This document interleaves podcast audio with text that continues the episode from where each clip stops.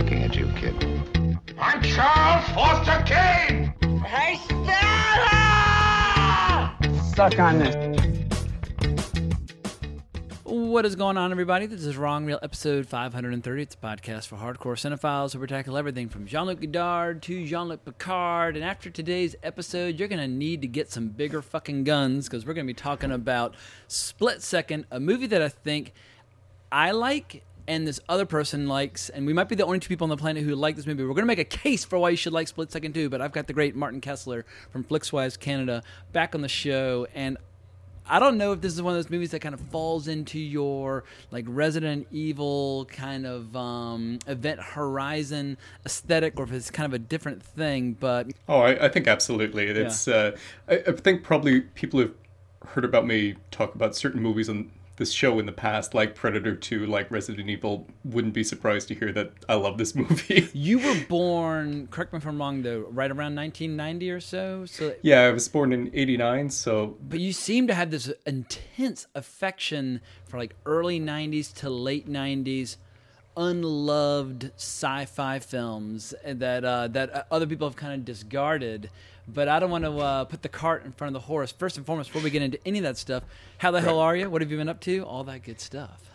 uh, I've been great. It's been pretty busy actually. I'm working on the final draft of uh, my new ebook, which is coming out. Very cool. What's the subject? It's a commentary on Apocalypto. It's sort of a mix right. of uh, historical commentary. I did tons of research, and it's a mixture of like, um I guess, trying to take a look at the history behind that, but also looking at it as art and kind of critiquing certain aspects, but also kind of trying to untangle a lot of the conversations around it, which I think have been kind of confused or misleading, and just I've had no conversation about it because I did not see it. I saw Passion of the Christ and I was like, well, this is ridiculous. And I- so I, kind of cooled on Mel Gibson as a director. Yeah.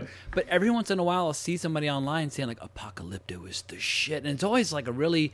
It's, I can't think of which filmmakers like it, but it's always someone like Gaspar Noé or like Oh, yeah. or Jodorowsky or someone who's like Apocalypto is incredible. So I make the case. Why should I watch Apocalypto this evening after we finish recording? Uh, I think one of the b- biggest reasons to watch it is because it's one of the few films to show historic Mesoamerican life, and you can kind of argue about the historicity of certain things. Like I think it's a weird that it's about the Maya and it's not about the classic Maya. Like you always think of like the peak of Maya civilization in like the 500s, 600s AD, like that kind of era before the big collapse.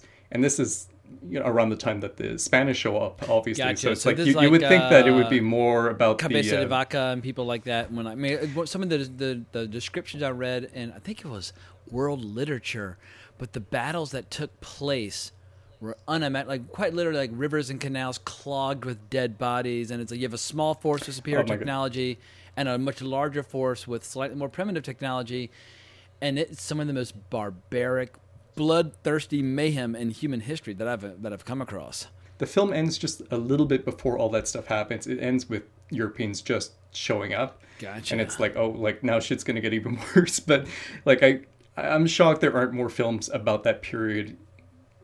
Like, you know, you think about the fall of Tenochtitlan Mexico City, like it's one of the most dramatic things to ever happen in all of human history. It was so cataclysmic and violent and shocking. You should check out Daniele Bolelli's history podcast, History on Fire.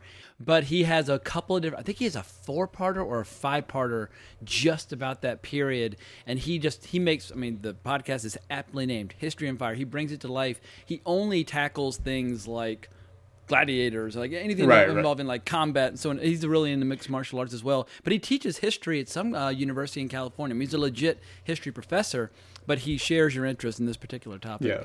I mean, I love history and I love Mesoamerican history, especially like reading about the Maya, the Mexica, the Mixtec, Toltec, Zapotec, all that stuff. I, I've read about it for years and years and years. I really love it. So, like, I'm coming at Apocalypto more from that angle. It's not like, oh, this is my favorite movie ever. It's more like, okay, this is one of the few films to actually touch on the subject Gotcha. that I really love that doesn't show up in film that often. And I, I talk about some other films too, of course. Yeah, it's but- like we've had a million movies Yeah. about the Elizabethan age, but it's like similar time period, but it's like usually filmmakers are pretty good at tackling any available, like any and all topics under the sun. But it seems Mm-hmm. like this is like a, a giant stone that a lot of epic filmmakers have failed. Like David Lean probably should have done this, or Sam Yeah. Peckinpah should have done this, or someone There, along. I mean, there's a lot of filmmakers I wish had kind of dug into this. Terrence Malick, or I mean, Oh a million God, different people. Yeah, Like Terrence Malick, like the closest you have is probably something like The New World, which is around the same time period with Europeans first showing up. But like I, Mel Gibson, I like I hate Passion of the Christ. Actually, like I saw it you in know, the I'm not, theater. like I, I stayed through the entire thing. I was like, all right, been there, done that. But I'm not doing yeah, it again. Yeah. You know, so like I'm, you know, I, I hope people don't hear about this and assume that it's just like 150 pages of Mel Gibson apologetics. like that's not really where I'm coming at it from. But I actually do like Mel Gibson quite a bit. He obviously is a figure of controversy, but oh, he's Sure. got so many brilliant performances. Like one of the most charismatic actors of his generation. Like he was really. Now he's kind of like he's doing B-list stuff, C-list stuff. He's playing that Santa Claus movie that looks pretty bad. Yeah. But like you think about the heyday of Road Warrior and all those films, Lethal Weapon. Like he was he was really a great movie Fucking star. so- Braveheart. I mean, sweeping Braveheart, the yeah. Oscars and that sort of thing. I just like the fact that as a director, he spends his own money on his own passion. I know Apocalypto was largely financed from his profits from Passion of the from- Christ. yeah, it, and it's I really such a weird that. passion project to Yeah. like. Okay, I'm gonna go make this film all in Yucatec Maya, like in the language, with no white people. like it, it's such an interesting kind of project, and like there's stuff to admire, there's stuff to criticize, but like it's a big, hefty kind of writing project for me to sort of work my way through that. And you know, if it was something I could kind of finished and ready to promote, come back on Wrong Reel. We can talk Apocalypto. We can talk about the book. We can talk about it all. But yeah, but come back on and we'll uh, we'll move some units for you. Sounds sounds good. I think it's mostly going to be. It's probably just going to be purely available digitally, but uh, that sounds that sounds like a plan. So- Very cool. Excellent. cool. Uh, what about your video game career? What have you been dabbling with as of late? Because I've got uh, some questions for you. Have you been able to get your hands on a PS5? And are you playing the remake of Demon's Souls? Not yet. That's coming very soon. I'm sort of hoping. Maybe I don't know if there's going to be some Black Friday sales on PS5. Probably not. But I'm kind of holding out hope that maybe I can get one a little bit cheaper because I want to get the one with the disc drive so I can play 4K movies finally. Gotcha. Uh, so in the meantime, I was playing uh, Jedi Fallen Order, the Star Wars Mm-hmm. Yeah, game that's that. supposed to be like uh, like it's a little bit like a watered down Star Wars Dark Souls. with- yeah. I Uh, thought it was overhyped. It was Yeah. fine. It was fun. It's it's fine. I think like there's there's too much platforming. I think it's the kind of game where if you actually cut stuff out, it would have made it a better game. Yeah, like my little brother Charles, who I think was 15 at the time of its release, he played it all the way through and basically exhausted every available op- uh, uh, thing you could do in the game. Like looked under every single stone you possibly could. I just got a little bored after a while, and I've gotten Yeah. really spoiled. Where I'd rather play two or three games a year that I'm obsessed with, that I completely like get lost inside of, as opposed to more games that I kind of more or less can like forget about. And so, but with Demon's Souls, I've been shamelessly watching certain gaming channels with people doing playthroughs or doing invasions and PvP. And it seems like the consensus is the gameplay is basically identical to the 2008 or 2009 game, but that it's just gorgeous. That it actually it fully utilizes everything the PS5 has to offer, and like every frame's a painting. And so, if you really want to see what this new console can do, check out the remastered. uh, It's not really a remastered. It's like a remake basically. It's like just we're gonna redo all these visuals and kind of realize it more fully visually. I, I think that's sort of the basic approach. Yeah. I don't know if um, I forgot to look because there's one area in the original Demon's Souls that's closed off, like a whole level that I think they thought about maybe doing at one time. There's always a missing level, There was yeah. like a missing level. I don't know if the remake It fills that in. It doesn't. doesn't, yeah. Well, that that's like the one thing I would think it would be kind of like worth revisiting for. It's basically for people who discovered the Soulsborne franchise after Demon's Souls. A lot of people Yeah, got on board yeah. Dark Souls. A lot of people got on board with Bloodborne. A lot of people got on board Dark Souls 3. Like a lot of these people with channels with hundreds of thousands of subscribers playing Dark Souls 3 just they were just too young to be into Demon Yeah. Souls. Well, and Demon's Souls was obscure. Like it wasn't that popular when it came Yeah. out. Like a lot of people. I was reading a. There's a book published about Dark Souls, and like in the intro they talk about like, oh yeah, I found this like weird janky video game from Japan, and it's Demon's Souls. They were talking about. You know, even I think like the head of the studio didn't really like the game and didn't want to promote it at first. It wasn't sort of until after they kind of realized it was more of a cult classic, and that kind of propelled Miyazaki's career as a Well, I know director. that some folks have recommended not to play any Dark Souls games just prior to Demon's Souls, just because when it comes to rolling and Oh, like, like reverse Kingsborn rolling games, and things like that, like if you're used to the speed and responsiveness of Dark, Dark Souls Three, you're gonna feel like you're playing a kind of heavy suit of armor. But for Yes. a channel called Chase the Bro, who's one of my favorite channels. He loves doing PvP, but he's enjoying the clunkiness of it because it changes everybody's timing. So I've been I've been getting very familiar with it. I can't wait to dive into it, but I just refuse to pay three times the price for PS5 because a lot of people scored It's them early yeah. and are selling them on eBay, and I'm not paying fifteen hundred bucks for a fucking gaming console. Yeah, no, I. It's just can't do it. So is- I, I just feel like telling Yeah. them like fuck you, like you, you're you're you're clearly running a scam, and uh, I just I'm I'm not playing, and so yeah, and, uh, and, and you know, like if you just wait a little bit, it's going to be so much cheaper. yeah. But I just keep So- checking Amazon, and they're like, "This Yeah, is not yeah. available, and not going to be available for a good long while." I'm like, "Oh," because I, I just I really want to play it, and so I tried playing Assassin's Creed Valhalla as a way of kind of distracting me. But Mm-hmm. I was kind of disappointed by that game. I didn't. It didn't get its hooks into me this the way, same way like uh, Assassin's Creed 4 Black Flag did. And so That's the one people keep recommending to me because I played. I think I played Assassin's Creed Two and Two's not I one of the played good the one, the, the one that was in Italy, and like I thought, like, oh, this is so cool, like Renaissance period Italy. That's super interesting, and it's all these real like details and layouts, and uh, for whatever reason, I just couldn't really get as into it. But uh, some people said, oh, I should go back and try the the pirate one, Black Sails, and Yeah, Black Flag is Yeah. cool because or Black Flag, yeah. What's been driving me crazy about Valhalla is that it's they're trying to turn the franchise, in, and they did this in stages between uh, what was it Odyssey and Origins, maybe or the last two. They're trying to shift the franchise into a traditional RPG, almost more like Skyrim, but it's like it's not quite as it's not as good as an RPG. What it's missing are all the interesting gameplay ingredients that made Assassin's Creed unique, namely jumping off buildings and assassinating people with like devastating impact.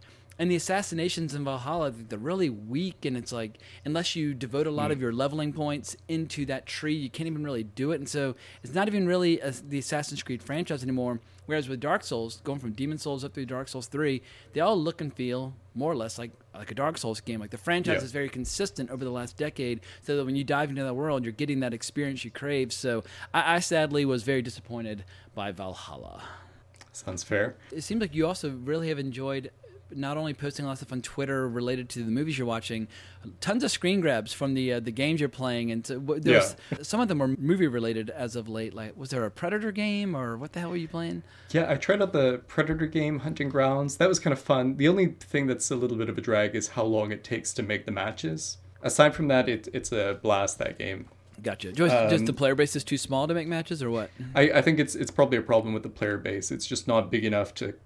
I, I don't know. Like, I think it's a little bit like the Friday the 13th video game. I think maybe it might even be the same people who made it, but it's like where everyone wants to play Jason and you sort of wait forever for a match to be set up because people, like, some people, they'll wait for a match and if they're not playing as Jason, they just quit. And it Gotcha. kind of ruins some of the fun. But Well, they should have made it like Um, Freddy versus Jason, or like all serial killers versus all serial killers, and that way everybody can either be Mike Myers or Freddy or Jason or whomever, and that way everybody gets to be somebody cool. I, actually like playing as the camper at that game because I'm, I'm sort of terrible as Jason. Like it feels cool going around and being overpowered, but I'm like I, I don't know. I'm slow and kind of. I feel like every time I try to catch a camper, I get blasted with a flare or stabbed in the neck or something. I'm just not as good at that. The other game I was playing a lot that I thought was really good was the Mad Max video game for PS4, which seems like maybe it was a little bit overlooked when it came out. I think it was released around the same time as Fury Road, and I don't know if it was a fault in promotion or what, but it just wasn't that big of a hit. But everyone I've talked to says they really, really like it, and it's not. It's not like the biggest open world. It's not the most features. It's not, but it's just, I think, a really good video game because it hits the right tone. You feel like you're in that world.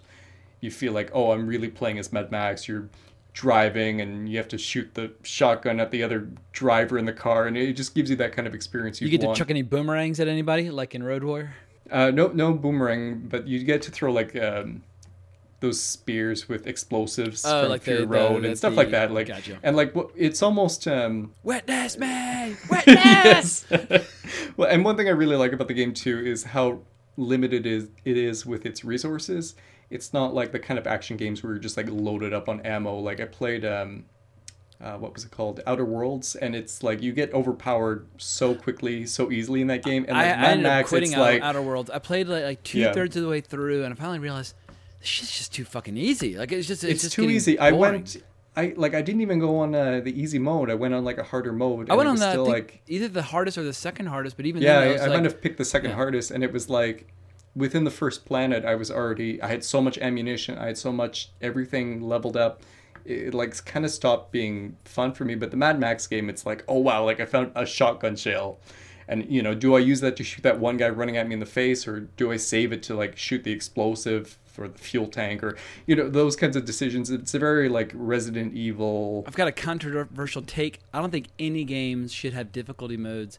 You play them or you don't make make, Yeah. make easy games, make hard games, but make the games the games. Like when I first got into gaming, you just buy the Nintendo game, and if you couldn't get past the first level of Castlevania, Yeah. sorry, then you just didn't get to go any further.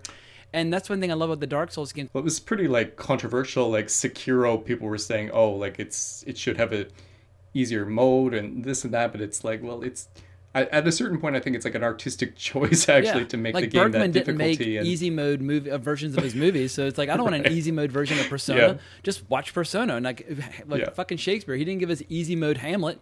You either watch Well- it or you don't. If you're too dumb to keep up, sorry, then Hamlet's not for you. and when you realize after a while, like playing Dark Souls, it's not difficult in the way that like oh you have to push the button super fast like i think people don't realize that it's difficult in the way that oh you have to rethink the situation and rethink crowd control and it's more about analyzing your environment and your enemies and kind of looking for patterns and it's difficult in that it demands you to actually observe the game and think about it and think laterally and i think that's or a boss might actually take Yeah. a couple of attempts. Like you're not you're not Sure, you're not yeah. guaranteed to one shot every boss, and some people just want to one shot every boss. And sorry, that's not challenging. I want I want my my skill and my strategy, my strategic thinking to be challenged.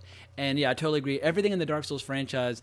Even the fucking Ring City and Dark City, Dark oh Souls Oh. Three, which was, I mean, that Dark, that was kind of Dark Eater Midir challenged me. It took me or the demon prince um how, how many attempts did it take you to kill Midir? I mean, for me, it was at like- least like 30 or 40. I, I think probably more for me. like so, some of those guys, I was really stuck. Like that. That I think they were kind of leaning into that promotion a little bit, where it's uh, prepare to die, and this game is so difficult. I think they sort of turned that into like a selling point. Actually, at a certain point, is making it extra super hard because this might be the last Dark Souls content they ever produced. Dark I think that was kind of the is supposed to be the ultimate challenge Yeah. where no matter how powerful you are, there are attacks that if you don't dodge them, they one shot you. And- And it's really frustrating. Yeah. And I would I was losing my shit. And if you summon people to help, it just makes it worse because his health pool his life so increases. Big. Yeah. so Yeah. it doesn't even it's not even advantageous to summon people to unless the person's way better than you and better at avoiding death death than Yeah. you. But usually you summon some schmuck. They die in five seconds. So suddenly you're dealing with a much more Oh powerful God. boss. There's been um some bosses like it's fun when you go back and help other people. Like I remember, I think it's it's like one of the bosses, like the suit of armor that comes to life that you fight in Dark Souls three. I just remember like joining other people's fights and helping them out and playing that like four or five times just to help people get through it and like stuff like that. It's so much fun and those Yeah. those games are so great. I'm still. I I think like obviously I'm going to play the Demon's Souls remake, but um, I'm looking forward to the next Miyazaki Elden game, Ring, which baby. is going to be a collab with George R. R. Martin. So. yeah. No, I'm gonna take a month off from Yeah. life to play Elden Ring when it comes I- out. No, no exercise, no Yeah. masturbation, no podcast, no nothing. No, like, just, no, health- Need no to showers. devote yourself. Yeah, just no no personal grooming of any kind. I'm just gonna go into Elden Ring, and I'm not gonna come up for air for a while. Yeah. I unloaded a full clip 450 Magnum, point blank. It disappeared. He can hear its heartbeat. Where did he go? He knows it's out there. Somebody must have seen something. He knows what it can do. You telling me There's something running around loose in this city, ripping the hearts out of people and eating them. Maybe he eats them for breakfast. Now it's really pissing him off. Foster! And his new partner I work alone. makes two. Paranoid people with guns are a menace to society. You'd be paranoid too if you had a dipshit like this following you. I've got honors in serial homicide. Oh, terrific. It has no motive. The only thing we know for sure is that he's not a vegetarian. No! It has the DNA structure of all its victims. It gives no warning. You ready to die? But one thing's for certain. We gotta get bigger guns. It ain't no pushover.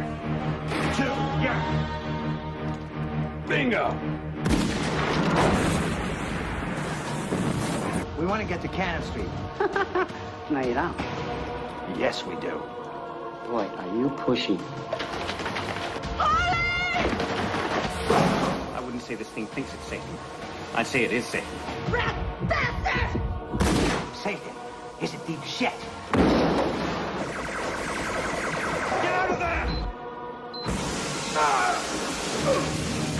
Five seconds! Okay, four, three, two. Rutger Hauer. Split second. Nice timing. Split second.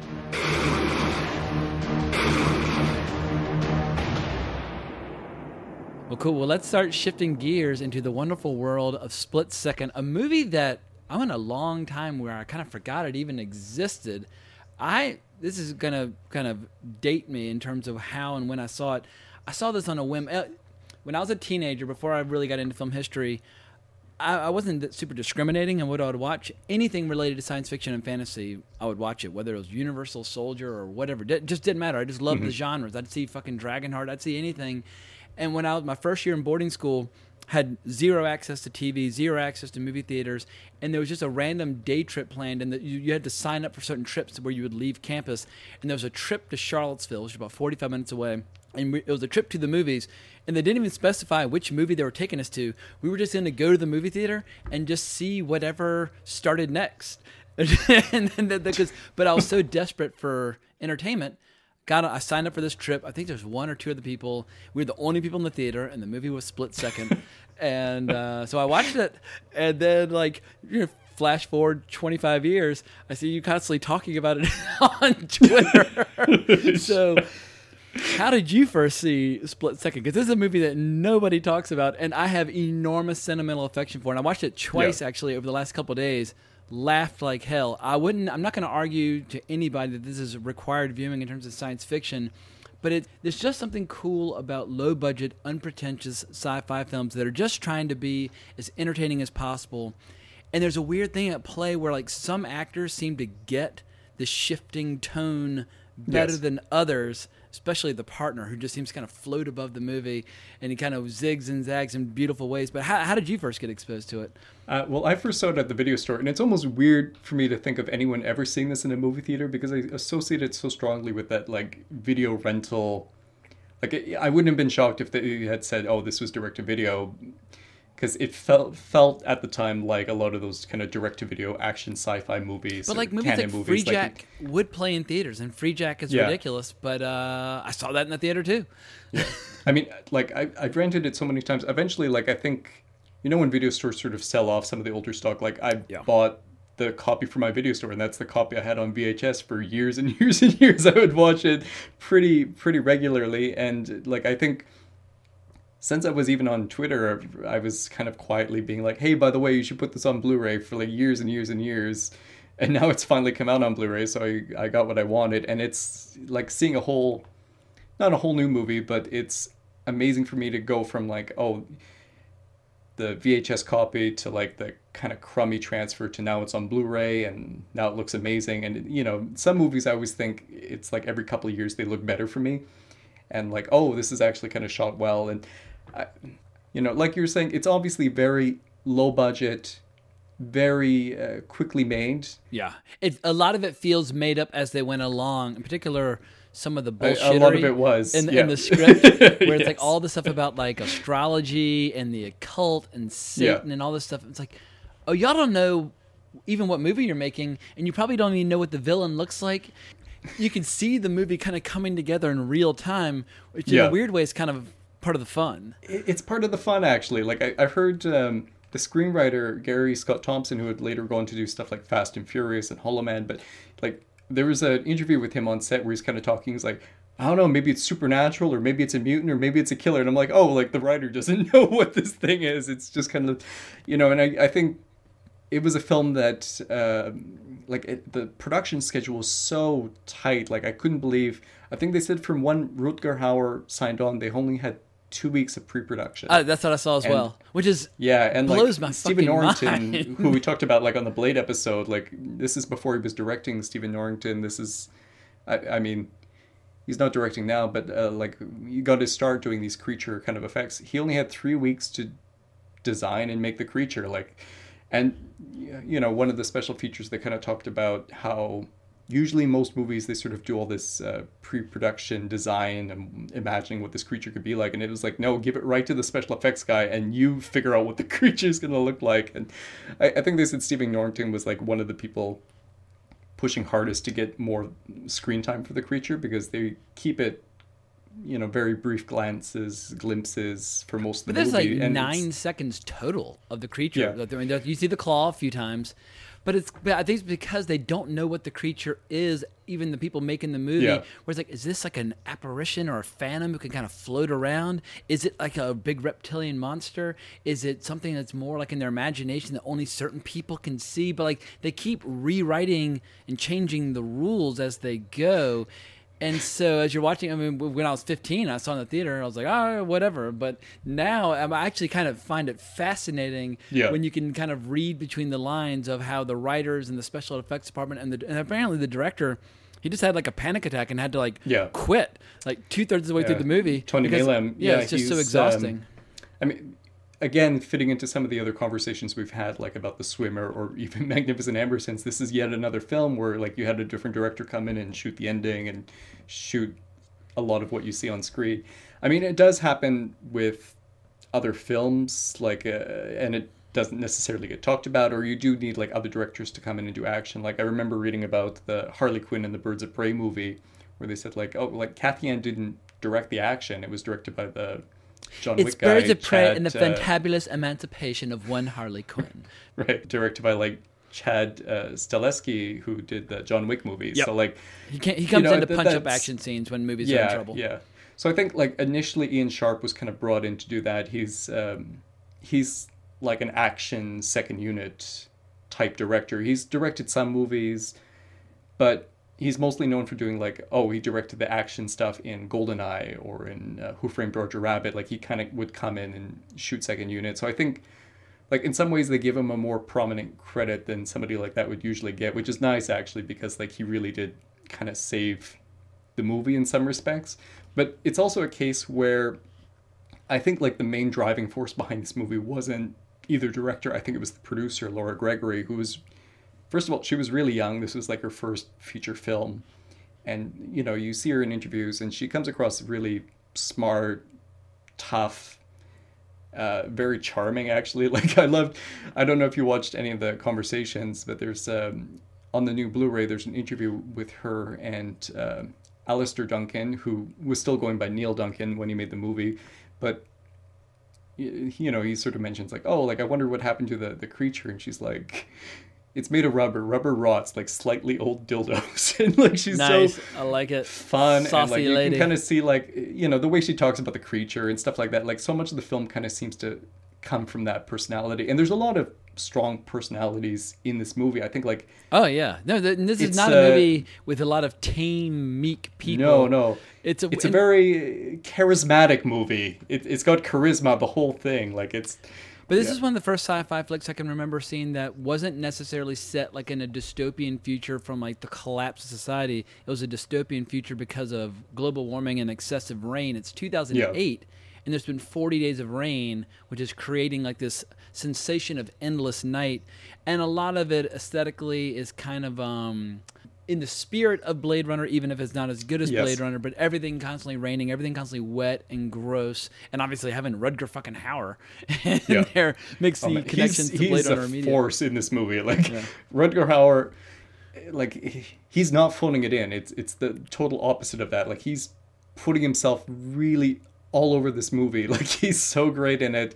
I love his magnetism on screen. Like he's This is he's an actually actor I the first loved. time I can remember seeing Rutger Hauer in any movie because I saw Blade Yes. Runner in the re-release the following summer in summer '93.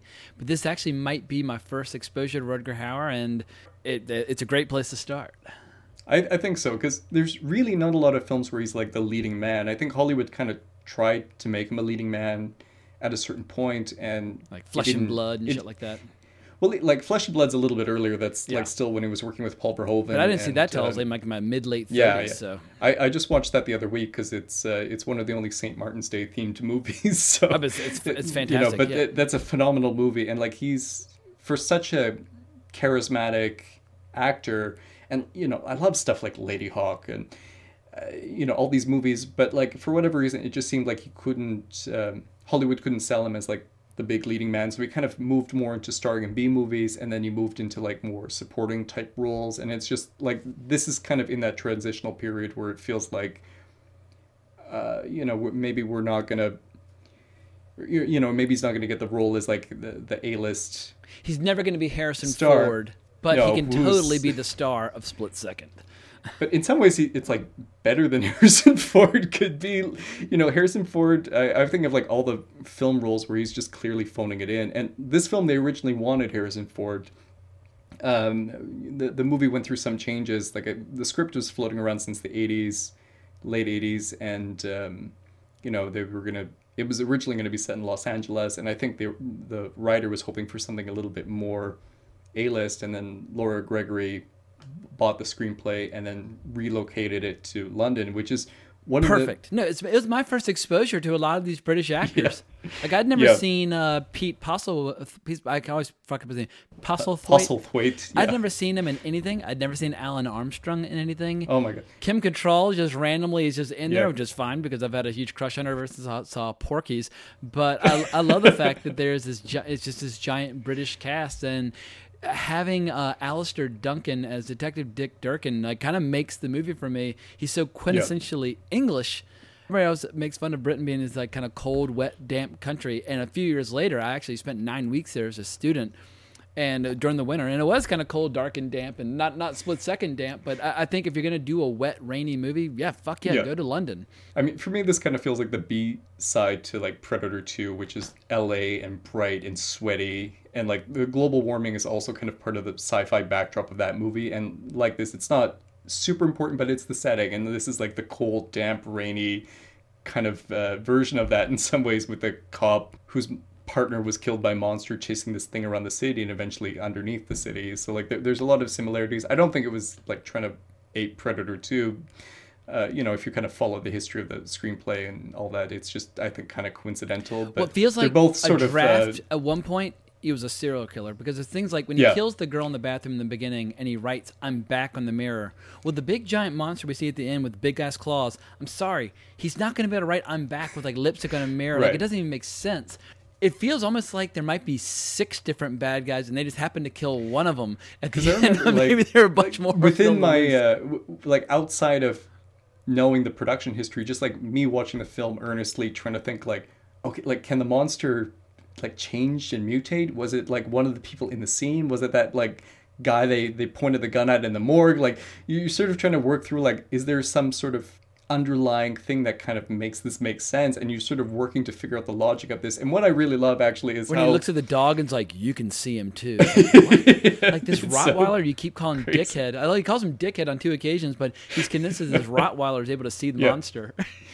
But like, um, you know, you have that moment where the two cops, Harley Stone and Dick Durkin, they're they're like after Dick Durkin, the uh, Alastair Duncan character, finally sees the creature, he's like one hundred percent on Harley Stone's side. He's like, oh yeah, yeah. wha- One thing I kind of love is, um, I mean, in some ways, it leans into a lot of these cop buddy movie cliches, but like it's such a weird dynamic where usually like you have It's always the- like Dirty the Harry, and somebody has to like keep an eye on him and make sure he doesn't cross the line. And it's been done a million times. Or Lethal It's done a million times. Yeah, Lethal Weapon. It's fucking Mel Gibson is a psycho, and it's like, oh well, when's he gonna snap? And so once again, they do Yeah. it. But part of the beautiful thing about this movie is that Dick Durkin goes psycho too. Yes. A3, high powered, semi automatic. Something bigger. What? Does the chief know you're down here? We need big guns. Big, big fucking guns. What the hell's he on?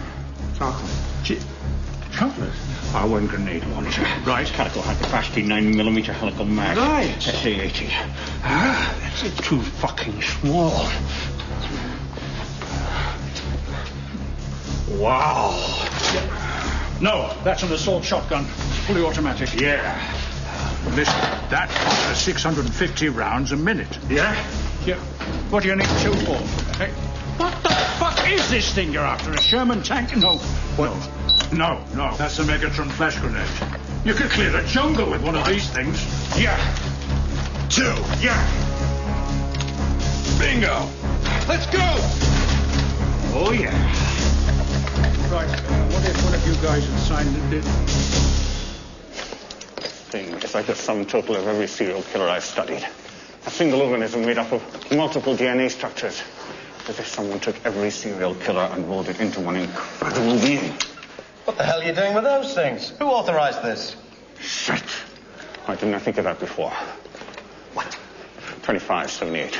25th year, 78 cycle. The Chinese calendar, 2008 now. This year. What are you on about? 2008 is the year. The rat. What the hell are you talking about? The inverted triangle. Inverted triangle is not only a symbol of evil, it also represents water.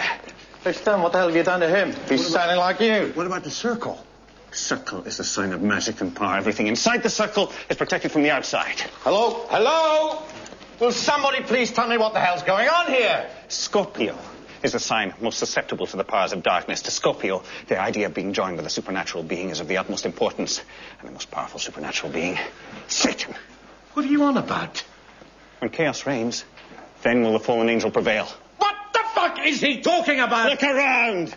The world's in chaos. I don't believe this shit. He's eating human hearts, for Christ's sake. How do you know? We had lunch with him. Cannibals ate the hearts of their enemies to gain possession of their souls. It obviously believes that if it eats its victims' hearts, it not only gains their power and their DNA, it also gains their souls. Are you telling me? There's something running around loose in this city, ripping the hearts out of people and eating them, so he can take their souls back to hell. Looks that way. Hallelujah. because you expect like the, the uptight like you think okay like Rutger Hauer's way out there. Alastair Duncan's playing the like you know straight laced kind of intellectual uptight cop. Like okay maybe they're gonna balance each other out in the middle. And no he just goes all the way over to Rutger Hauer's side. It's such a great choice. And you know that scene where they're talking in the in the hallway and they're spewing all this stuff about like astrology and it's like the the batman deduction where oh therefore this and this and it makes no actual logical sense. It just makes sense to them. And you have the uh And they the keep saying chief- hallelujah, like they're both believers. yes um and the police chief it's like you know Dick Durkin actually just has crazy an arc, talk yeah. whereas Rutger Hauer Yes, doesn't yeah. really have an arc. Like his character, he kind of starts and ends in the same place. Yeah. But Dick Durkin's character, he starts out as this incredibly cerebral, very disciplined, very healthy cop who's there to like kind of follow the rules and keep an eye on this psychopath and really to kind of make sense of everything. And by the end, he's like cussing. He sees all these like lacerations and shit. He's like, fuck. And like, yes, he starts like smoking and drinking coffee and obs- obsessed with big guns. And he's Yeah. kind of like, in a weird way, like the, it, without him, I don't know Yes. if I would like this movie nearly as much because his energy makes the movie so infectious and so much fun Yeah. watching his transformation while everybody else is kind of stuck in the same place. because like Rutger Hauer's character is already off the deep end when you meet him, and he's you sort of realize like even though the first impression you might get of the Dick Durkin character is not the most likable, he actually is really likable, and he's kind of the audience surrogate, and you're kind of going along with him. And what I think really makes the film, it's not just the the cast, which like really, if you look at a film of this budget and genre, this is like one of the best cast movies ever. It's got like really great cast, but they all gel, I think, really well. Like especially Alastair Duncan, who like he was never really a big star. He didn't have too many big roles after this. He does TV work. He's he does a lot of voiceover work, but like you watch this movie and you're like, oh, like he's a star, like he's an action star, and you love when you see uh, him with the leather jacket at the end after being in suits the whole time and just keeping up with Rutger Hauer and the relationship. It's it's so we need to get bigger charming guns, and affectionate, big bigger fucking, fucking guns, and but like some of the conversations have early on, like Yeah. we, we, not get laid enough. He's like, oh, I get laid every night, and he's like, you get laid every night. And he's like, yeah, and like, and he mentions like he runs five miles every morning, and the way Rutger Hauer's like.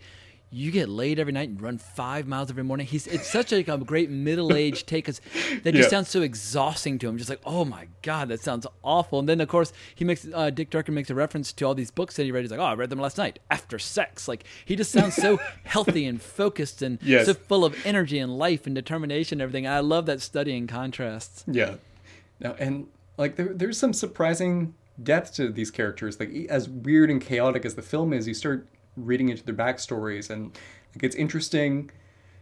The whole backstory with Rutger Hauer's first partner being killed, and they mentioned like oh like at the beginning they mentioned he's he was alcoholic, but like at this point in the film he's already kicked that, and you sort of feel like he's kind of substituted alcohol for coffee Yeah, and chocolate, and sugar coffee, and yeah, and like he's he's wired, and all these uh, main characters have some kind of physical and psychological trauma a little bit from this monster. Like they all get scarred at one point, whether it's the pentagram on Dick Durkin's stomach or Kim Cattrall's bite on her shoulder. It bit me. It's one of the weirdest line readings of the movie. It bit me. It's a weird thing where that's with the monster getting Yeah. his psychic connection with anybody that he touches or attacks, and then he starts stalking them.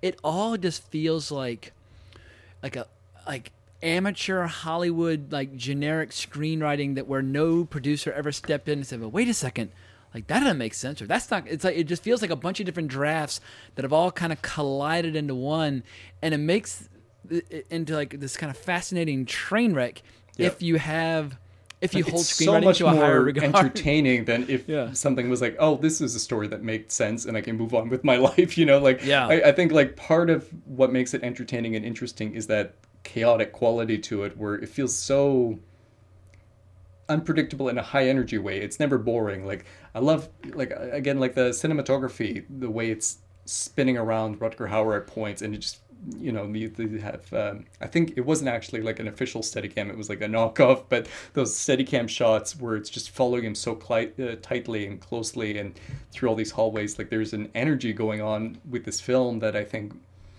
carries through the story, through the performances.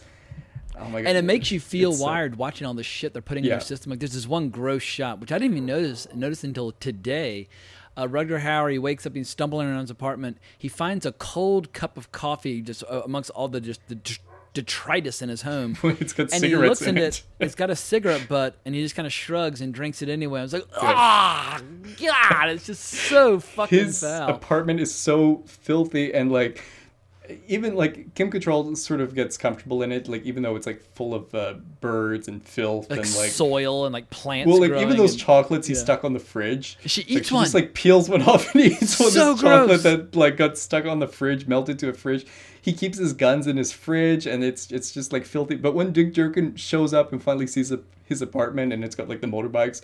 You know, he's like the little brother. Like this place is awesome. Oh yeah, it's, it's, it's, He's it's just pure in awe of him. masculinity taken to this crazy extreme, and of Yeah. course, I just love how Kim Cattrall just kind of settles in there, and you know we get some obligatory uh, booby shots and that sort of thing. Sure. But yeah, Kim Cattrall from like from Porky's up through Sex in the City, Well, she's got a good mean, now- twenty year run of being unafraid to take off her clothes, and but it's funny, Sure. it, she's got the exact same haircut.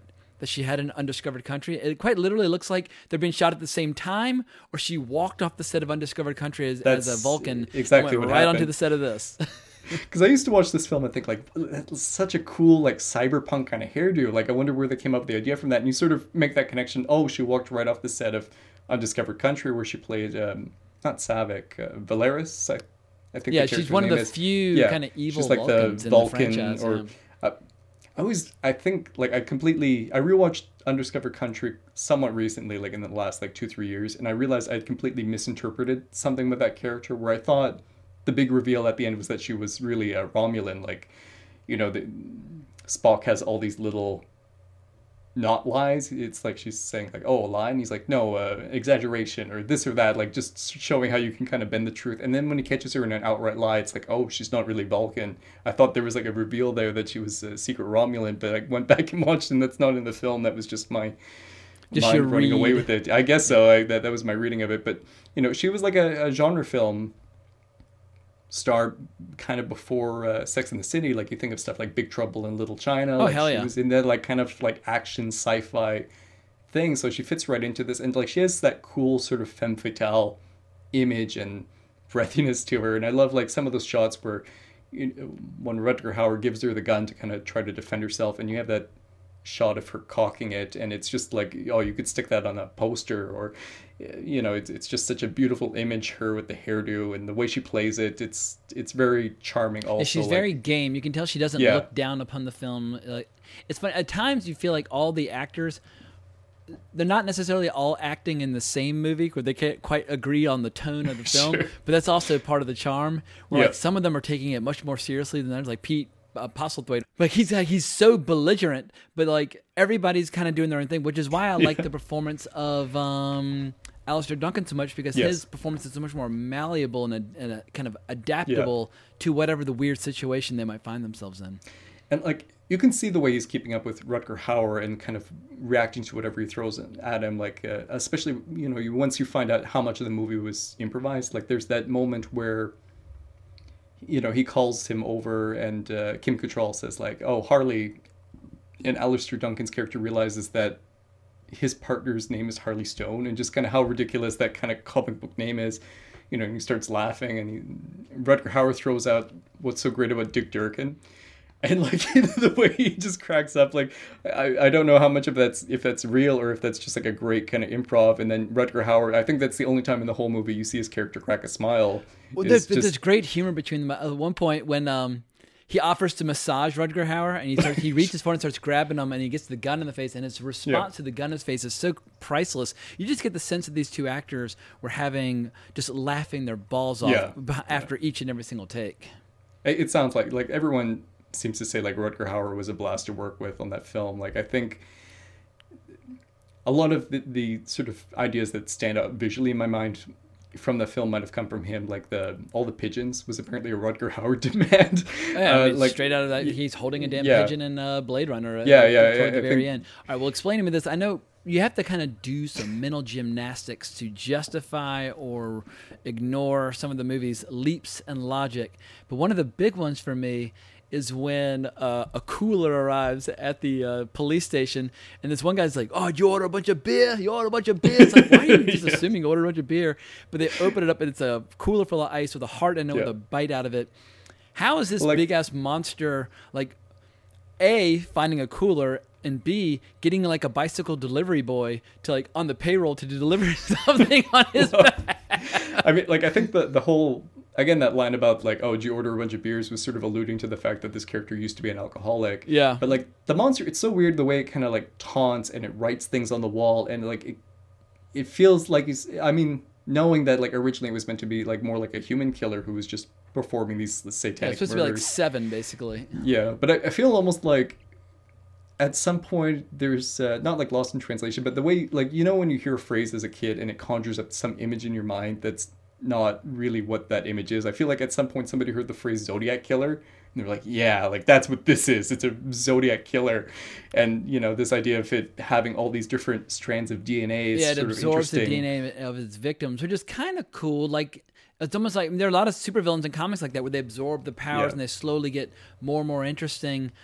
But it feels very thrown in. But I guess you could justify saying maybe he did at one point just resemble a psycho killer human guy, but after absorbing the DNA of so many people, he metamorphosized into this thing.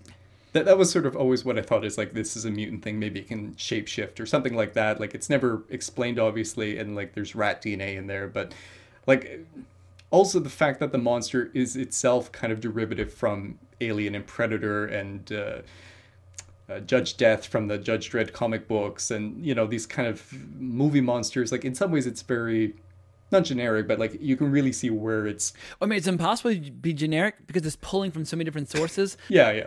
But it's like it pulled all the DNA from all these other monster movies and Yeah. kind of stuck it together, and like it's such a strange kind of mashup. And you know, I, I know a lot of people say it looks like Venom from the Spider-Man comics, but uh, Yeah, I mean, Venom came out in the comics like '88 or '89. yeah, so it's like around that time. a couple years uh, beforehand. But say- once again, it just feels like a um, a pastiche of a Yeah. variety of influences. and it, it's fun. I I think like for me on the hierarchy of things that are interesting about this movie, the monsters like somewhere in the middle.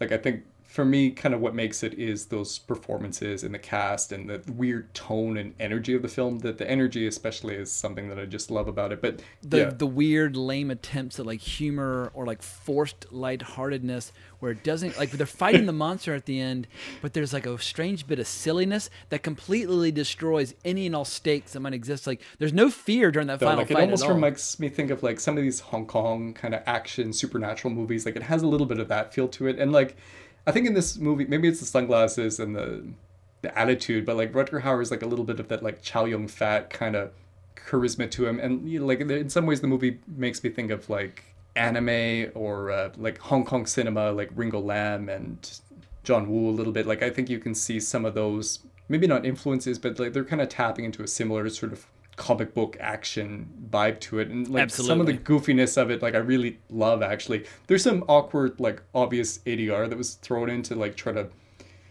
I, I guess like make it more action movie-ish. You know, I, I think probably that was maybe some of the issue with why they needed to bring in Ian Sharp uh, to kind of punch up the action. This is sort of specifically Tony Maylam, the original director, was having difficulty with the action stuff. So I mean, but some of the action though was just inept, almost to an embarrassing degree. At one point, Yeah. the the claws coming through the roof of this like subway train, and it's just like chasing the person down. If you're trying to claw someone, you're not just like stick your hand up and like and You like slash, you don't just, like, chase move down like the leg. but on a it's rail, like yeah. it just looks so fake. But once again, it's part of the charm, and you just you learn to kind of.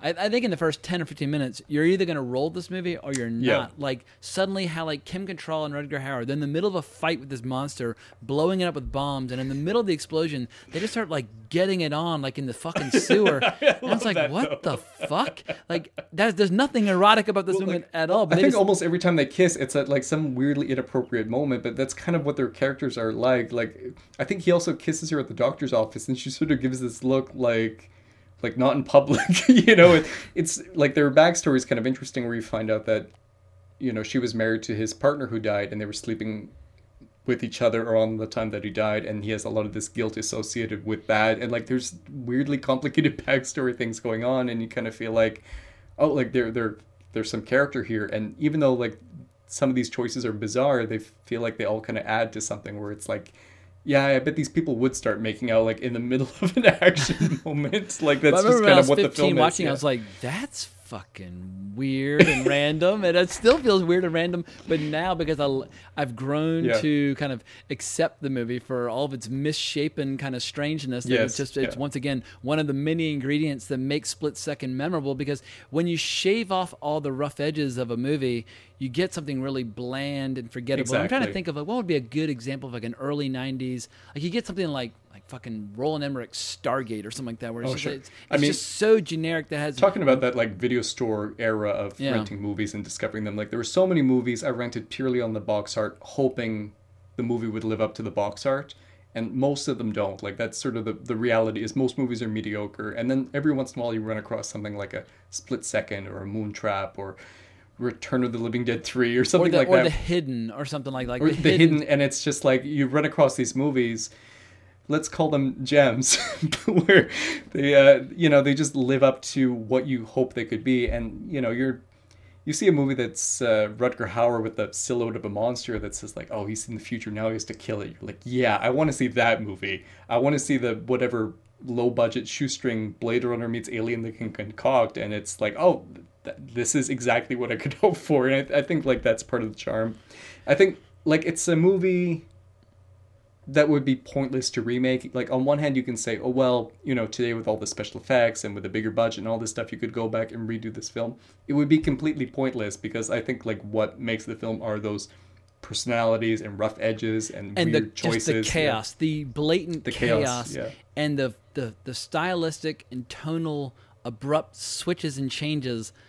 It's you'd have if you wanted to remake it, you'd have to promise to do it as quickly as humanly possible, so that you can't actually pause at any moment and get something like right. Because it leads to all these strange little happy accidents. But it has the great little details, like when they're in the morgue. It almost Mm-hmm. turns into like a Lucio Fulci movie with these like strange, misshapen, like mutated image, yeah. corpses and stuff like that. Like, Yeah. is this like? It makes you realize that there's probably more going on in this world than just this monster that's otherworldly or supernatural or paranormal. Like this, there's there's Yeah. other strange chapter. Like if they had made this into a franchise where he keeps discovering new strange paranormal phenomena to explore, it would have totally worked because whether it's fucking Satan or aliens or monsters or undead, it all would seem to kind of fit in this universe.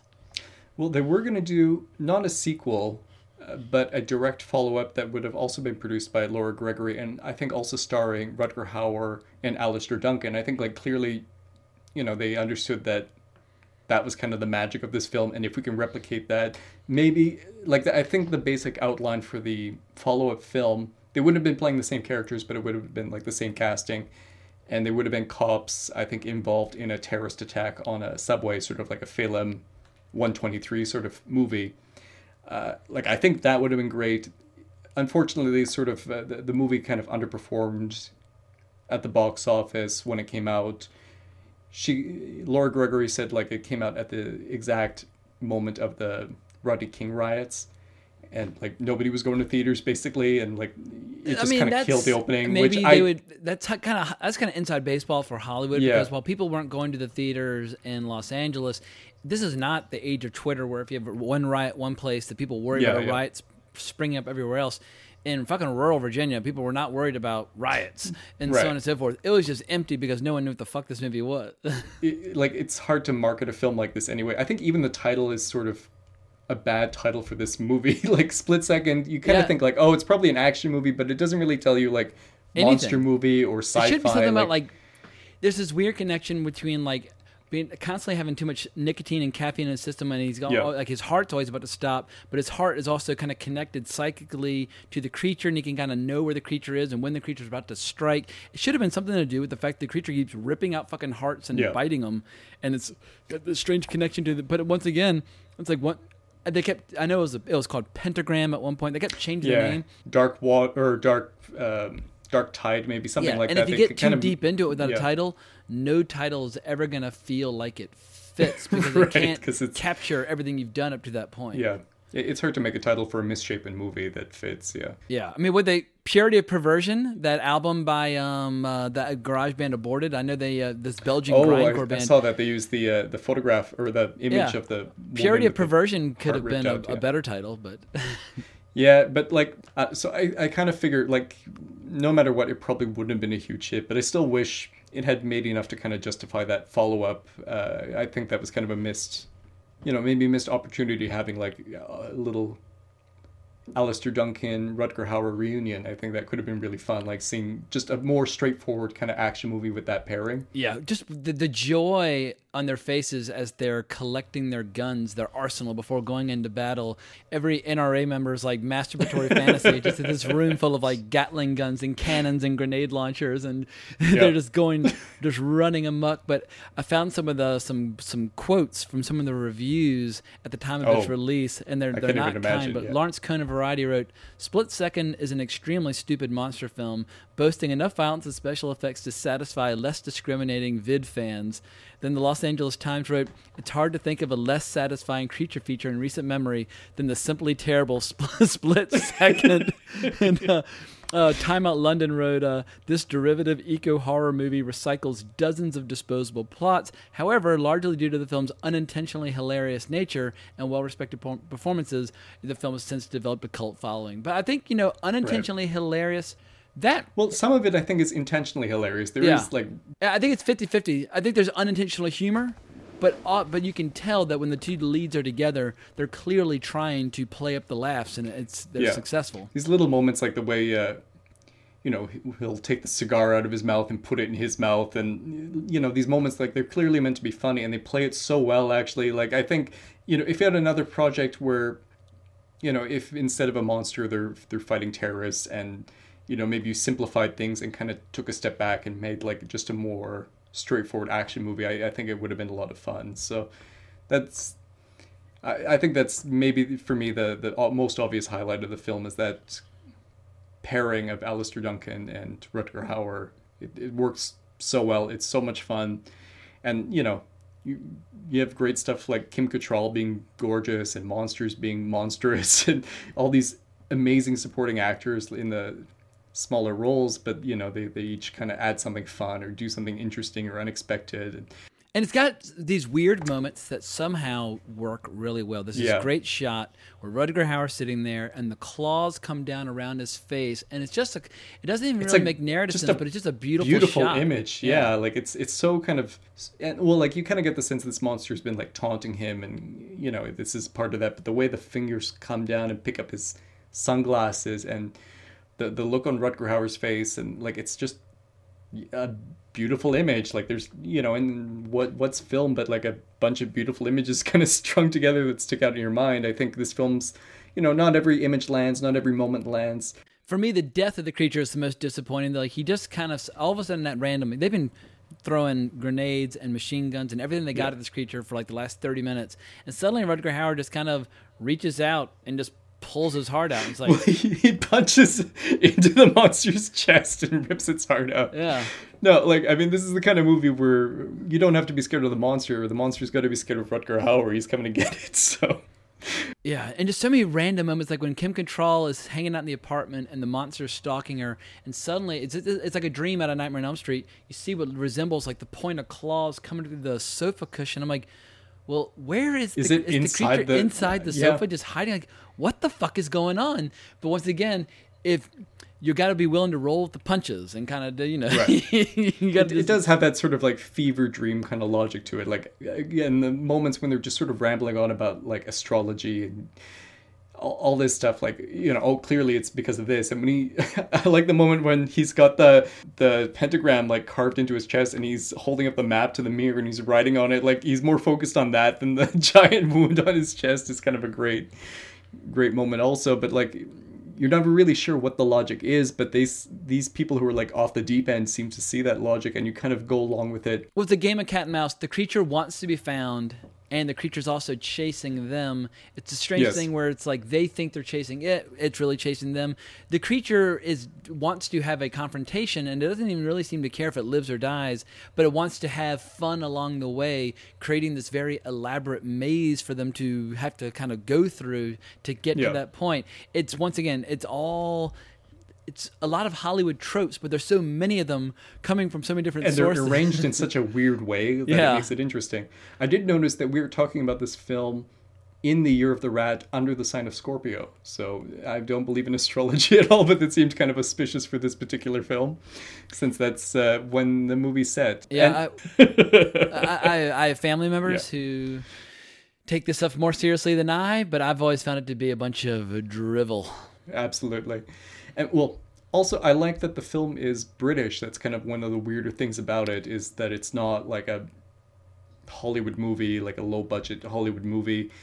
There's something about that British flavor that kind of makes it interesting that feels unusual. Like I know a lot of the British filmmakers who were coming around around the late 80s, early 90s people like Clive Barker or people like Paul Anderson making shopping, they were kind of making these films that they felt were like a response to the prevailing British cinema of, you know, repressed butlers and like, you know, dry period dramas and detective stories. And, you know, they wanted to make a film A primal scream against Merchant Ivory. absolutely like i think paul anderson basically said as much when he was making uh, shopping he said like you know all his heroes were american or french filmmakers he wanted to make cinema like the cinéma du look in france and i think like you see a little bit of that impulse coming from laura gregory in making this movie like she said her hero was uh, roger corman she wanted to make movies like roger corman she wanted to find a genre script and do it fast and cheap and make something violent and weird, you know, and I think she succeeded. Yeah, As- she 100% did. There's an energy that's undeniable. It's fun as fuck. You can watch it multiple times. And as we're talking about it, it's making me want to watch it again. And I just watched Yeah. it twice, like in the last 48 hours. So Oh, and it's like I I never have a problem putting this movie on, and like once it's on, I'm glued from beginning to end. I, and it's short, 92 minutes, lost art form. 92 minutes is a wonderful, Yeah. beautiful length. I think like pacing wise, there's some weird stuff going on in there. Like you know, when they get the big fucking guns, you think like, oh, this is gonna lead into the big Peckinpah kind of climax. But there's a whole nother like little sub act there where like he goes back and sleeps next to Kim Cattrall, and then she gets kidnapped, and it's like, oh, the, that's we're not at the climax yet. But I love when she's hanging from the, the roof and Yeah. suddenly he's like, Don't like don't step into the circle below. It's like, what bullshit are y'all making up? Like, so- how does that have anything to do with rescuing Yeah. her? But somehow if you break the the light, the monster's gonna I mean the monster's just sitting there under her waiting, Yeah. but he can see the girl. Anyway, it's it's they are they're making they're making it up as they go. And I for whatever reason I kind of give it a pass for all that because it has like weird stuff. The opening in this kinky, leathery, spiky There's strip club kind of is like it's S&M my kind of place. thing but- going on throughout the movie. There's like some S and M image, imagery consistently throughout. I guess I don't know if that was their attempt at making something sort of Well, there's world building, and that's what I love. They're they're making a world that is unique unto itself, and you could say, "Oh no, it's not unique at all. It's just ripping and pulling from a bunch of different sources." But but the world of Split Second is a world I wouldn't mind more stories. like there, there's this whole backstory about this like rat plague and the rat DNA, and you have that uh, funny uh, rat collector by um, Michael J. Pollard, who's who apparently improvised every single one of his lines. He didn't stick to the script at all, so they just had to roll with him. But um, like you know, what's the deal with the rats and the rat DNA? And like you feel like there's some, it's just a part of this bigger world, and it's hard to kind of figure out how it kind of connects in any sort of logical way. But it's like that fever dream logic where you're just running along with these characters and the movie just moves fast enough that you never have to really stop and doubt what you're seeing you're in it for the ride it's it's part of the fun it's part of the intrigue it's, It's, a weird thing like, where it's not one of those movies that you love because it's so bad. Like there are a lot of movies like, "Oh, it's so bad, no it's good." It I, doesn't fall like that. i think the uh, like i listened to the audio commentary and i was a little bit disappointed because it's not people who are involved in the production and it's a little bit like that a kind little of snarky if you're looking down. yeah it's, it. it's a little like RiffTrax and i know there's like stuff to obviously like pick on but like like what do you expect from like a low budget to quote Marcus kind of like you know just like it, just like it. just it, like it. yeah. It's okay to just you know, like I remember when they, they came out with the Blu-ray for uh, Showgirls, and I was so excited because like I love Showgirls, and I'm like, oh, finally, it's got all these special features. I'm gonna you know hear people who actually kind of appreciate this movie or see things in this movie. And then I don't know if you ever ever listened to it, but the audio commentary on the Showgirls Blu-ray is just like some asshole mocking the movie nonstop. I'm like, this is worthless. No, they should have gotten you some know? of the people from the documentary "You Don't Nomi" Yeah. because uh, Yeah. while not every single commentator in "You Don't Nomi" was equally good, there were a couple who had some really cool, insightful things to. Yeah, my favorite was this one guy says, "I mean." Am I just gonna watch this movie for the rest of my life? Like he just he just keeps watching well, it it's the over and over perfect and over special again. feature for that movie. Like, you don't Nomi was what I was waiting for when the Blu-ray was coming out, uh, and I just didn't know it yet, or it wasn't being made yet. Like, I, I think the Blu-ray maybe it was like for the 15th anniversary, so that's that's a couple of years ago now. So like, it hadn't quite found enough people to reappraise it or rethink about it, and I've come around on it. Yeah. I did not come around on it for a long time. I did come around to Showgirls, and now it's I'm just in It is, awe of it yeah. and think it's one of a kind. And we might not ever get another big budget Hollywood movie like it, but I, I won't pretend that I was there from the word go and that I was immediately one of the believers. It, but it, but having now seen it many times, holy fucking shit, I do love Showgirls, and it's what it's one of those movies that you love. I wouldn't say you love it because of its flaws, and I, I think Split Second's more of a flawed movie. But what are some other examples you can think of of movies where they're obviously flawed, but the flaws somehow play into not loving it in a snarky way, but loving it in a sincere way? Because when I watch Split Second, I'm invested. I'm not making fun of it as I watch it. I watch it as an audience member. I'm getting off on the story. I'm having fun with it, even when it's Sure. being I mean, completely other ridiculous. examples of that. It's always hard to think on the spot what could be a good example, but like there's definitely films that I love that I recognize that are flawed, and I kind of look past. Like Event Horizon's an example that might be kind of relevant, where like I know that the third act of that movie doesn't work. It kind of falls apart, and it's like even the people who made it were basically like, yeah, we never really figured out how to tie it all together. We had all these different ideas. Maybe a Lovecraft creature comes out of the portal at the end. Ah, you know, blow up the ship. Like it just kind of turns into a mess at the end. It hasn't stopped me from watching it like a hundred times over the years. You know, there's films like that where it's like, yeah, I know it's not perfect. Doesn't mean I think it sucks, and doesn't mean I'm going to let those flaws stop me from enjoying it. Or That's another one I saw in the theater. I took my little brother and sister. My little brother, yeah, uh, probably '97. I saw that in the theater with my father. so like, yeah, my little brother would have been nine, and my older and his sister, my younger sister, would have been like eleven. They were they clung to me like visibly shaking, and I, I for whatever reason I just thought because I was into horror movies as a kid, I was like, oh well, if I was into horror Yeah. movies as a kid, then they'll they'll be fine.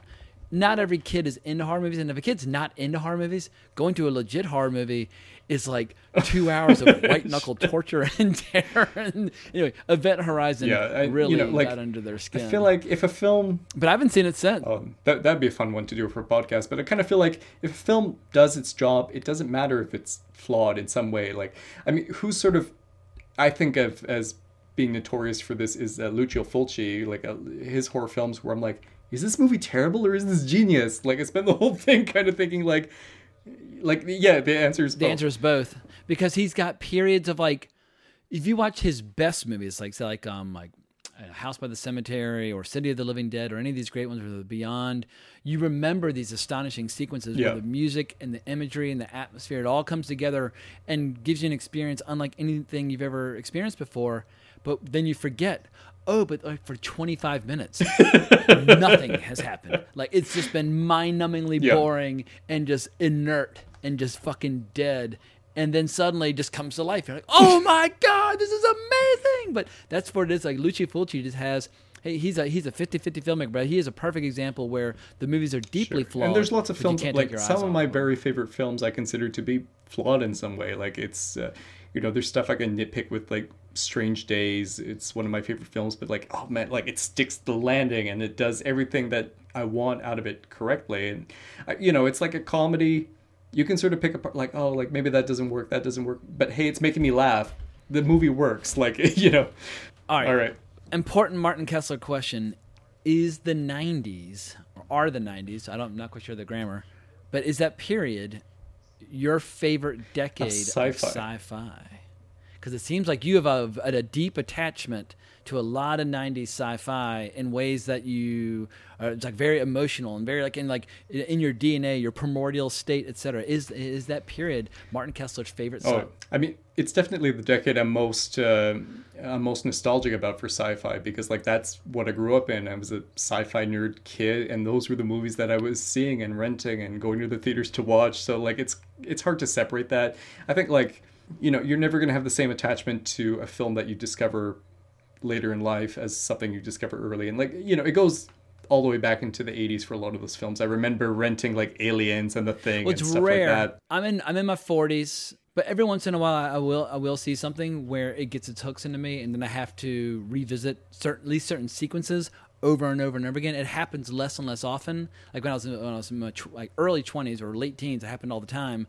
But I still had that capacity where when I see something, I'm just enthralled by it and have to keep coming back to it. Sure. And well, and sometimes like a film, it's a perfect film for a certain time in your life. Like you sort of look at a film now and it's not like the film suddenly became bad or anything. It's just like, oh, that was a film that was perfect for me when I was 16 or 12 or you know, I was watching like uh, Pump Up the Volume not that long ago and I'm like this was a great film when I was a teenager. You know, it's not necessarily like that the film's bad. It's just uh, I'm a different person now and I grew and changed. Or I was watching a movie recently that uh, Vinegar Syndrome put out called, I think, Dial Code Santa Claus, or it has like eight different titles. Dangerous Games, which was the film that some people thought maybe uh, Home Alone ripped off. With the kid doing the battle with the man dressed as Gotcha. Santa Claus in his house. And I'm like, this movie's awesome. The only thing that's a flaw of this film is that I didn't see this when I was a child. Like if I saw this when I was eight, this would be like the best film ever. But the fact that I'm seeing it now, like I'm never gonna have that those feelings that I, I wish I could have. And sometimes it works both ways. Like Right. where I like I saw the pit, which you Yes. talked about on our Canuxploitation episode, where I saw that as a little kid. And I was like, "What is this?" And it was Yeah. so just just strange and disturbing. And then you and I watched it decades later, and I was like, "This is delicious, just weird." Canadian Yeah. exploitation, and uh, love everything about it. And so sometimes you can you can It's go just- back and revisit yeah. some of those things, but as we start getting closer to the end of the episode, I did want to pitch something to you. I've been talking about this a lot with Bill Scurry, talked about with Rob Cotto, I've talked about Marcus Penn. The 90s are it's are long overdue in getting a massive critical reassessment and I feel like we've spent the last I feel like we spent the last 30 years with 80s nostalgia 80s nostalgia music and movies and we see the influence in all these shows and movies that are just like they just they they live and breathe the 80s all day every day. We need to be the spear the tip of the spear leading the charge on reevaluating and reassessing the 90s because even though mm-hmm. I'm I think 13 or 14 years older than you we have we are in a unique position to talk about which 90s flicks Yeah. fucking rule and why. And anytime you want to come on Wrong Reel and talk about your kind of hidden gem 90s sci fi films, horror films, whatever, I am your man because I want Wrong Reel to be a place that is, you know, before it gets cool and trendy to be like the 90s nostalgia place, I want to have like 10 or 20 fucking episodes in my back I- pocket I would love that. already And I think, uh, on that front. Like one thing that's sort of unusual to me now is sort of running into like people on Twitter who are, you know, 19, 20, 21-ish, like around that age, who they didn't grow up with these films and like, you know, a lot of them have never heard of some of these films that I kind of take for granted. So like it's good to talk about some of them more often and uh, recommend them and discuss them and analyze them and all that fun stuff. So absolutely, I think that'd be a lot of fun. Yeah, it's a weird thing where I don't get that nostalgic for 90s music, but I definitely get nostalgic for 90s movies because for the 90s, I was. F- uh, I turned 14 in 1990 and I turned 24 in the year 2000. And so it's just, it's that really perfect period of your life where you're just so open and so receptive and you're just like a blank slate and you're just absorbing so much culture.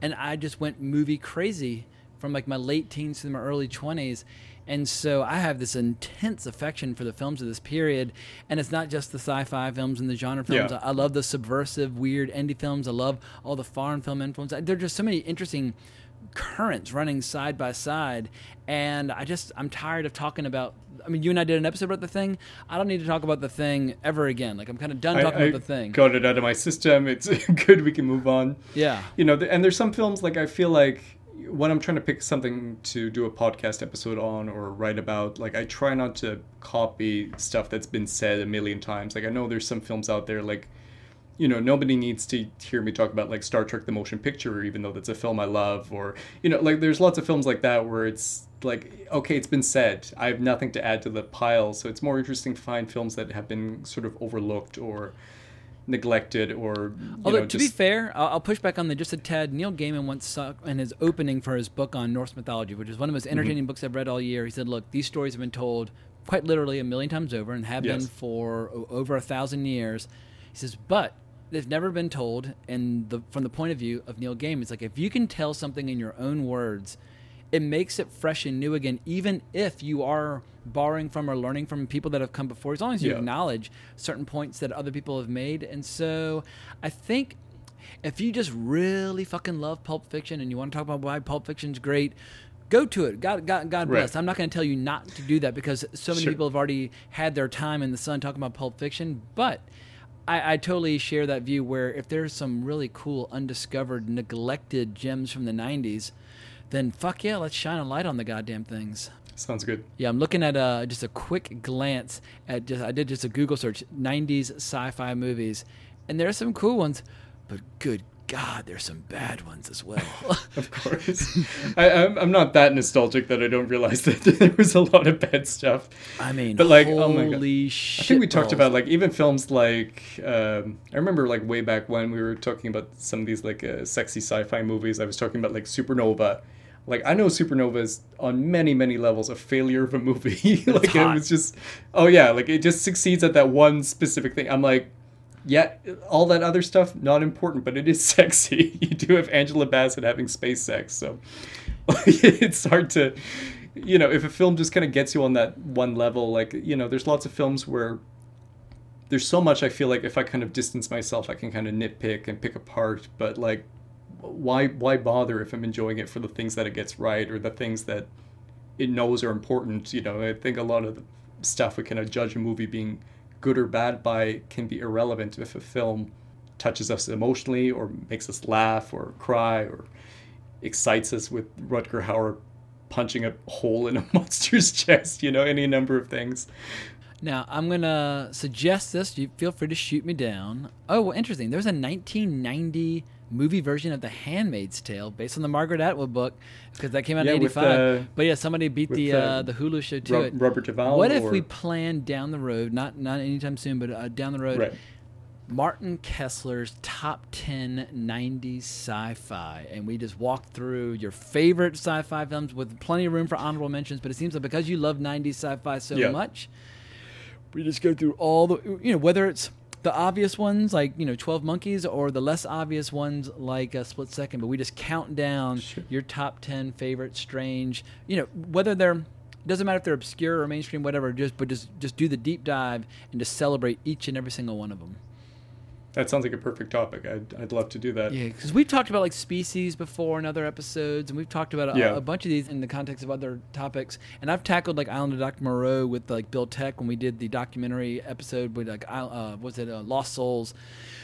But man, Starship Yeah. Troopers is so much fun to talk. There, there, there are a ton of them. So yeah, I think there's plenty There's so many, of yeah. crap that you have to kind of sift through and look around. But then you get little things like City like of Lost Children.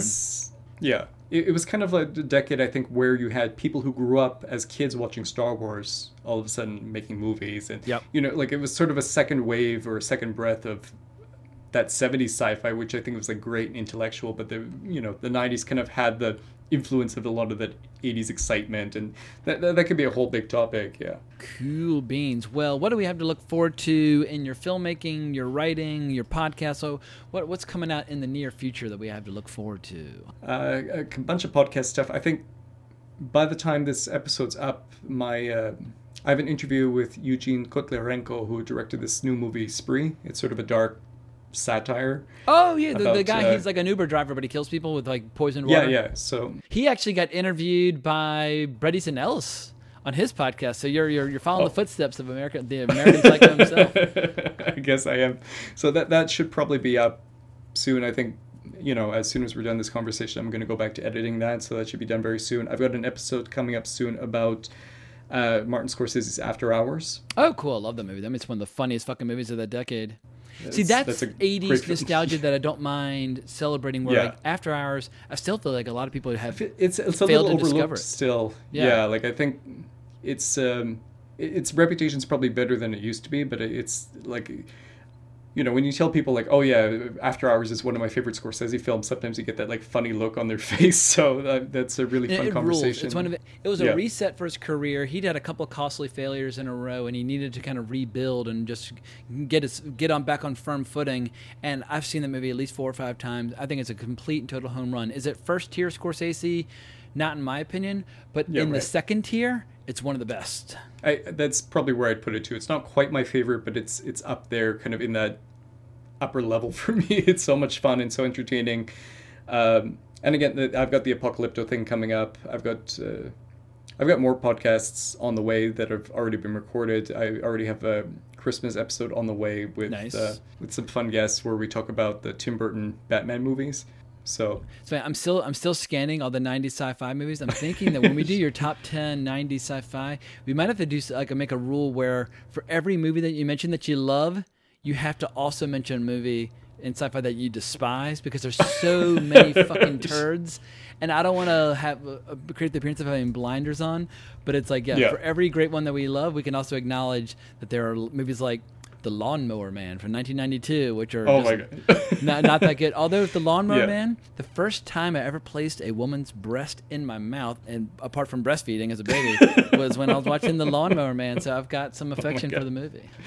uh, that, that's something to be happy about. Yeah, I, I've often thought about doing this an episode where all Yeah. my sexual experiences that I had for the first time while watching movies because there are a bunch of them and I know those movies and I know what I did and I know who what I, who I did them with but it might just come across as disgusting. Like no does anyone really want to hear I, like I a 44 year I old mean, guy I, talking I'd be about? too uh, too shy to talk about some of mine, but like some of the movies were not like good, sexy movies. like, um, My first kiss was Drop Dead Fred. Like we'd play Truth or Dare games where you kiss, but like the first kiss outside of somebody saying, "All right, y'all go kiss in the corner now," was during Drop Dead Fred. I'm not proud, but uh, yeah, Drop Dead Fred was the when I made the magic happen. I, I tweeted about this, so I could probably say it's okay. But like, I went to um, I knew a girl who was really into Tim Roth movies, and I like invited her over to watch uh, Made in Britain.